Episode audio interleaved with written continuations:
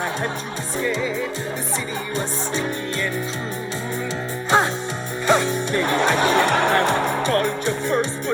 dying to get to you. I was dreaming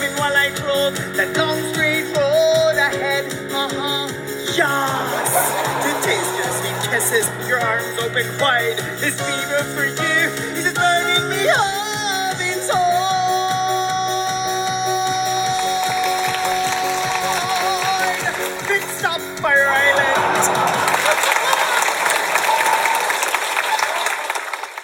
All right, you're probably wondering what in the hell is this random thing that I have dropped into your feed with no context? If you can believe it, it's actually Frankie Grande, brother of pop superstar Ariana Grande, performing not as Thomas Andrews, but as a character simply named Victor Garber in an off Broadway musical entitled Titanique. And a lot of you have probably already heard of this. I have had several listeners send me links to this information and clips, links to the clips as well, which is why I'm doing this episode. But for those of you who may not know what Titanic is, it is currently the toast of New York's off Broadway scene. Here is what the show is about from its own website. This is at Titanic's own website, which I will link in the show notes. Quote, when the music of Celine Dion makes sweet Canadian love with the 11 time Oscar winning film Titanic, you get Titanique, a musical celebration that turns one of the greatest love stories of all time into hysterical and joyful slay fest. Want to find out what really happened to Jack and Rose on that fateful night? Our story begins when Celine Dion hijacks a Titanic museum tour and enchants the audience with her totally wild take, recharting the course of Titanic's beloved moments and characters with her iconic song catalog. Featuring powerhouse voices and show stopping numbers, plus contemporary pop culture and punchy odes to the 90s film, Titanic is a one of a kind musical voyage bursting with nostalgia and heart. See you aboard the ship of dreams, girlfriends. Okay, guys.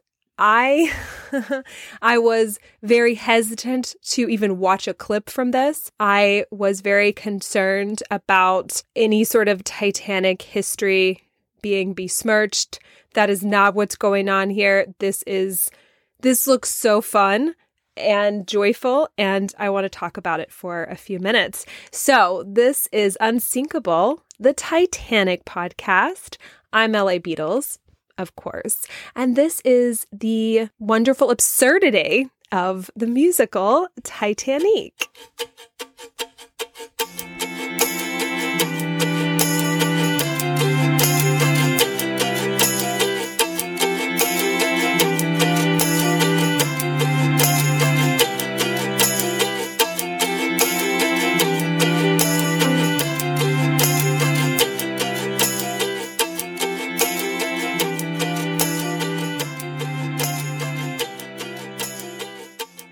This is a completely unscripted episode. I actually bumped another episode I was working on to get this in your feed first. Don't worry, that one is also something fun related to the 97 movie, and you'll still get that very soon. Uh, I want to just share my sort of personal journey with finding Titanic. So, I guess about a year and a half ago, it was still pretty early in the pandemic. So maybe early 2021. I honestly can't remember. I was listening to a podcast and uh, two women on it had, I guess, gained early access to this musical in a live stream format, maybe when they were testing it. Uh, I don't think it was having an official run yet, but it was available online. It might have been like through available through the improv community or something. I, am just not sure. That's either here nor there. They were talking about it in terms of being offended. And I interpreted that at the time as, gosh, this is probably very offensive to Titanic history and passengers. And so I, I think I'm just going to steer clear of this 100%, pretend like it doesn't exist. And that seemed pretty easy because I didn't hear anything else about it. But then about two or three months ago, I started getting so many messages, emails, uh, or friends, you know, in real life. I hate that term, but uh, would mention it. And apparently, Titanic the musical started an off off Broadway theater earlier in 2022 to a very, very small crowd, but built steam really consistently and has now moved to a bigger theater off Broadway. And it's just an absolute sensation, apparently. There are some people who have gone multiple times 12, 13 times, and those people call themselves Titanics. Titanics. So, and I, I just was thinking, like, I can't ignore this thing. I read that in an article and I realized I can't ignore this thing. This is Titanic in our culture persistent, like I'm always talking about, this propensity for our American culture to always carve out a fun little corner for Titanic. And now, since 97, that corner has mostly been carved out for things related to the 97 movie, which is so interesting. So, couldn't ignore it anymore. This is exactly what this podcast is all about, which is all of the ways in which Titanic stays with us for better, for worse, for funny, for not funny. So the other night, I, my southern accent coming out a little bit. the other night, I just decided I'm going to watch some clips. And uh, obviously, the whole thing is not available online. They are still actively doing these shows. So they're not going to release you know, the whole thing. But you can go to Titanic's YouTube channel, which is where I got the clip I played, and I'll play another clip in a minute. And I hope that uh, if someone from the production runs across this, please know I I play the clips just completely out of respect to just share a tiny bit with my listeners of what you're doing. And uh, I'm only sharing clips that are available on the public YouTube channel, so you can you know obviously just hit play and watch it on YouTube anytime you want. But there are a few clips, so I watched them. I watched uh, the uh, My Heart Will Go On trailer that they have, uh, which is sort of a trailer for the show. And apparently, every night after the show, they sing My Heart Will Go On. And so uh, audience members can participate. I also uh, got to watch, uh, and you can too, uh, the Celine Dion song To Love You More, set to this uh, rewritten dialogue between Jack and Rose. Actually, before, let me go ahead and play that before I say anything else, because I think to have the conversation that I want to sort of have, you need to get a sense of some of the dialogue and the tone here. So let me play that first. Hey, Step up on the ledge. all right. Close your eyes. What? Hold on to the railing. Keep your eyes closed. Don't peek. I'm scared, Jack. Well, do you trust me? Trust you? I barely know you. Oh. Okay. Well, what's your sign? Leo. Favorite color? Burnt sienna. Cool. Well, now that we know each other a little better, there's no need to be scared, Rose. Do you trust me? I trust you, Jack. Six, seven, Eight, eight, nine, can ten, be- eleven, I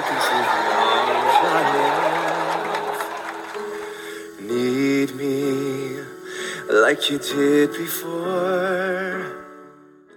All right, so you get a sense of what this is.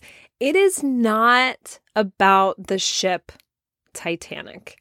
It is about the cultural phenomenon of the movie Titanic and the song My Heart Will Go On, Celine Dion, and honestly, more than anything, which is something I didn't realize until I watched the clip. So I don't mean you guys don't need me to tell you this, but sometimes I have to remind myself of this to not judge things uh, before giving them a chance. That sounds like the simplest realization in the world. And even at 38 years old, I constantly have to remind myself that. I prejudge this and let myself be influenced by commentary from people I don't even know. It is, it, is this beautiful ode to Celine Dion's music to the 97 movie. But when I say beautiful, I mean absolutely freaking absurd. And the first thing you should know about this, and, and, you can see it from watching the clips on YouTube if you do, is that you have to have a really open and liberal sense of humor to appreciate this. So apparently, there are different parts of the musical that are rewritten every night. Uh, there is what is let me let me pull up everyone's name. So one of the co-authors, and she is the one who stars. She's the one who plays Celine Dion, leading uh, you know, audience goers through this whole journey is a woman named Marla Mindelle. She has apparently one spot in the show that is improv and different every night. so uh, people go back again and again to see what she's going to do with that. Um, so she wrote this with uh, another comedian actor named Constantine Rousouli. So this is their brainchild, along with uh, someone named Tye Blue. Yes, he is the director and producer, and they conceptualized this a couple of years ago, just kind of sitting around thinking about Titanic, thinking about Celine Dion. They workshopped it in Los Angeles, where they were living at the time, and realized that every time that they workshopped it or did improv with this sort of theme, people went crazy and loved it. And so eventually they got into a real development stage with it. And one of them, I believe it was Rousouli, ends up on some sort of island vacation, weirdly and randomly, with someone in Celine Dion's team or someone that had worked with Celine Dion, told them about the project, and actually ended up getting the rights to Celine Dion's catalog. And while Celine Dion has not reportedly been to the show yet, she has given it her full seal of approval and appreciates it. So that was important information for me to find out as well. You know, when you're dealing with a parody, it's that's a fine line and you always have to think about the source material and is someone uh, is someone being misrepresented or is there some amount of malice sometimes in sarcasm and parody, which unfortunately sometimes there is. But this is just pure fun. And apparently Celine Dion recognized that and is self deprecating enough to understand this is funny. Go for it. So they have her full blessing. A few things. So it's in my mind, and I haven't seen it yet. Full disclosure, I haven't seen this thing. And if anyone from the Titanic team hears this and wants to fly me up to come to a performance and report back, I will get on a plane tomorrow. Uh, no joke. Uh, so I haven't seen this, but just from what I've observed from watching clips and reading several articles online, which I can link in the show notes as well, a few things just to point out. So the characters in this, again, are not Titanic passengers, except for one. And we'll get to that in a minute. Ruth is played by a man, which has apparently been a like rip roaring success as a character, one of the funniest parts of the play. Like I mentioned before, Frankie Grande, I already forgot his name. He originated the part, he doesn't play it anymore. Apparently he has left, but he originated the part as Victor Garber, which is essentially the Thomas Andrews character, but they do not call him Thomas Andrews, which I think is a show of respect. And instead, it's just the character of Victor Garber. Uh, someone is credited as a seaman slash the iceberg, so that really intrigues me. Uh, there isn't a character named Luigi, which I'm sure is supposed to be Fabrizio. The one character character that is a Titanic passenger, from what I can gather, I could be wrong, there could be more, is Molly Brown. I do think, from my general observations, that that seems unnecessary. The Molly Brown persona portrayed here is the very stereotypical loud western woman who has something to say about everything and, and everyone's annoyed by so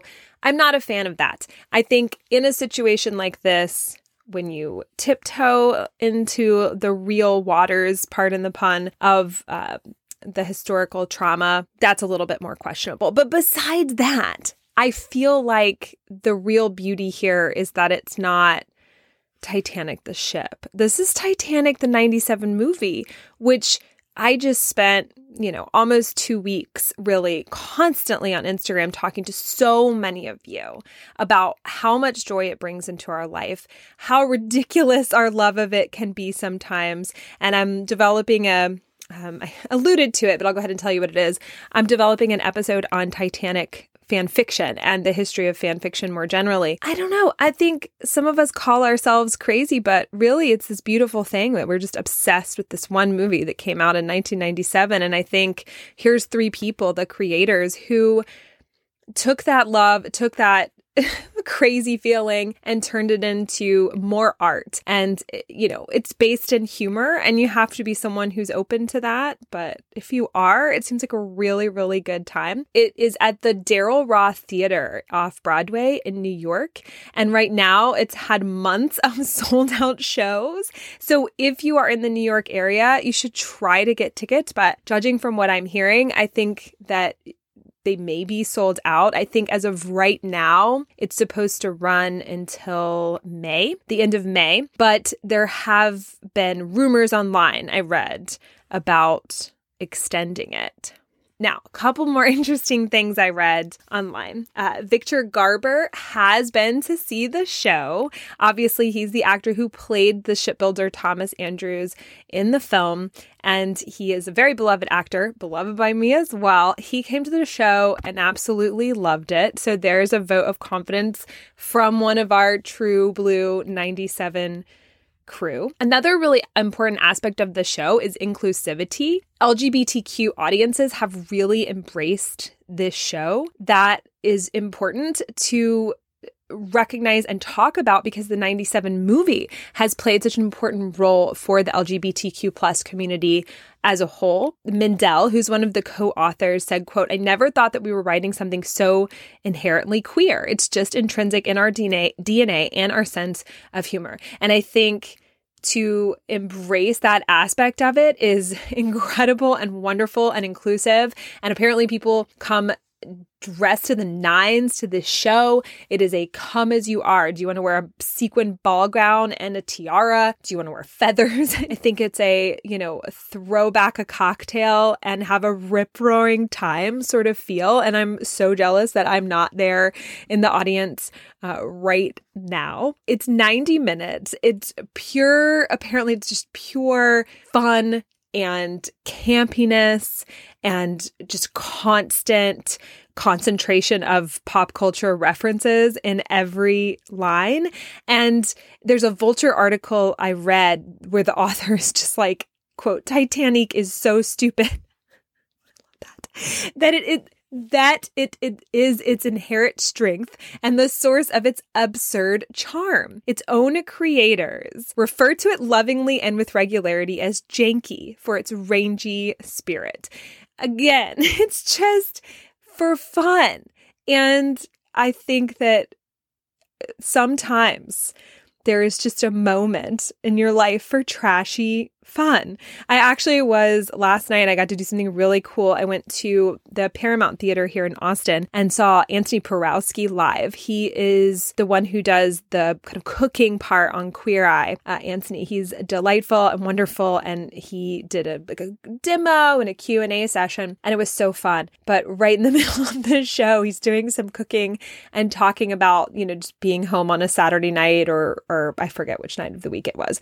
Uh, and what he does. And you know, he said he makes nachos and puts on house real housewives. And he kind of looks at the audience, at all of us, and he says, sometimes it's just time for trash. And it's so true. I, you know, I probably have given the feel on this podcast just because so much of what I have covered is so serious. I probably have given the impression at times that I'm a very staid individual and, and so serious with Titanic history that I wouldn't be open to this kind of thing, but that's not true. I'm completely open to it. And I'm so glad that I'm aware of it now. So if you have thoughts, if you have been to see it, please let me know. Uh, send feedback or pop pop into Instagram and send me a DM or comment. I think the joy of this thing that we all, or not all of us, but many of us have bonded over in the 97 movie. I think Titanic is such a wonderful representation of the fun of it. And to be clear, I'm I was born in 1984, so I'm a true 90s kid. I was a kid in the 90s. And Celine Dion was just so important to all of us. And you look go back and you watch her music videos now, especially for My Heart Will Go On. They're ridiculously cheesy, but in the best way possible. Again, absurd, absurdity and beauty existing together. And so to see this musical as a pure celebration of the songs from her that we all love and to unabashedly get to celebrate that too, I think that's one of the most important parts about what they're trying to do with Titanic. So who knows? Maybe it will extend its run and I'll get to see it while it's still in New York, or maybe they'll do some sort of traveling show with it, which would be amazing, and more of us will get to see it. If that happens, I will, of course, inform you immediately and do a pod on that as well. In the meantime, thank you for dropping in for this random fun episode. I am recording on a Friday, so I am just a couple hours away from popping a beer and making some, I don't know, maybe some nachos myself. That sounds good now. And relaxing. And I hope that wherever you are and whenever it is, you're doing the same as well, whatever relaxing looks like for you. Make sure to subscribe to the show, give a quick rating and review if you're liking it. If you're a new listener, welcome and jump back in the catalog. There's lots there. And I will see you next week for Titanic fan fiction. it's going to be a wild ride. Uh, and also, wait, I, mm, I don't know if I'll reveal it yet. I've got a lot of good episodes in the works. I just haven't decided what order. So maybe I'll, I'll sit on, on the reveal there. But as always, thank you for listening. Patreon, links, anything's in the show notes. Go there. I'm pointing down as if I'm pointing at your phone. Show notes is where everything is. Talk soon, guys. Bye.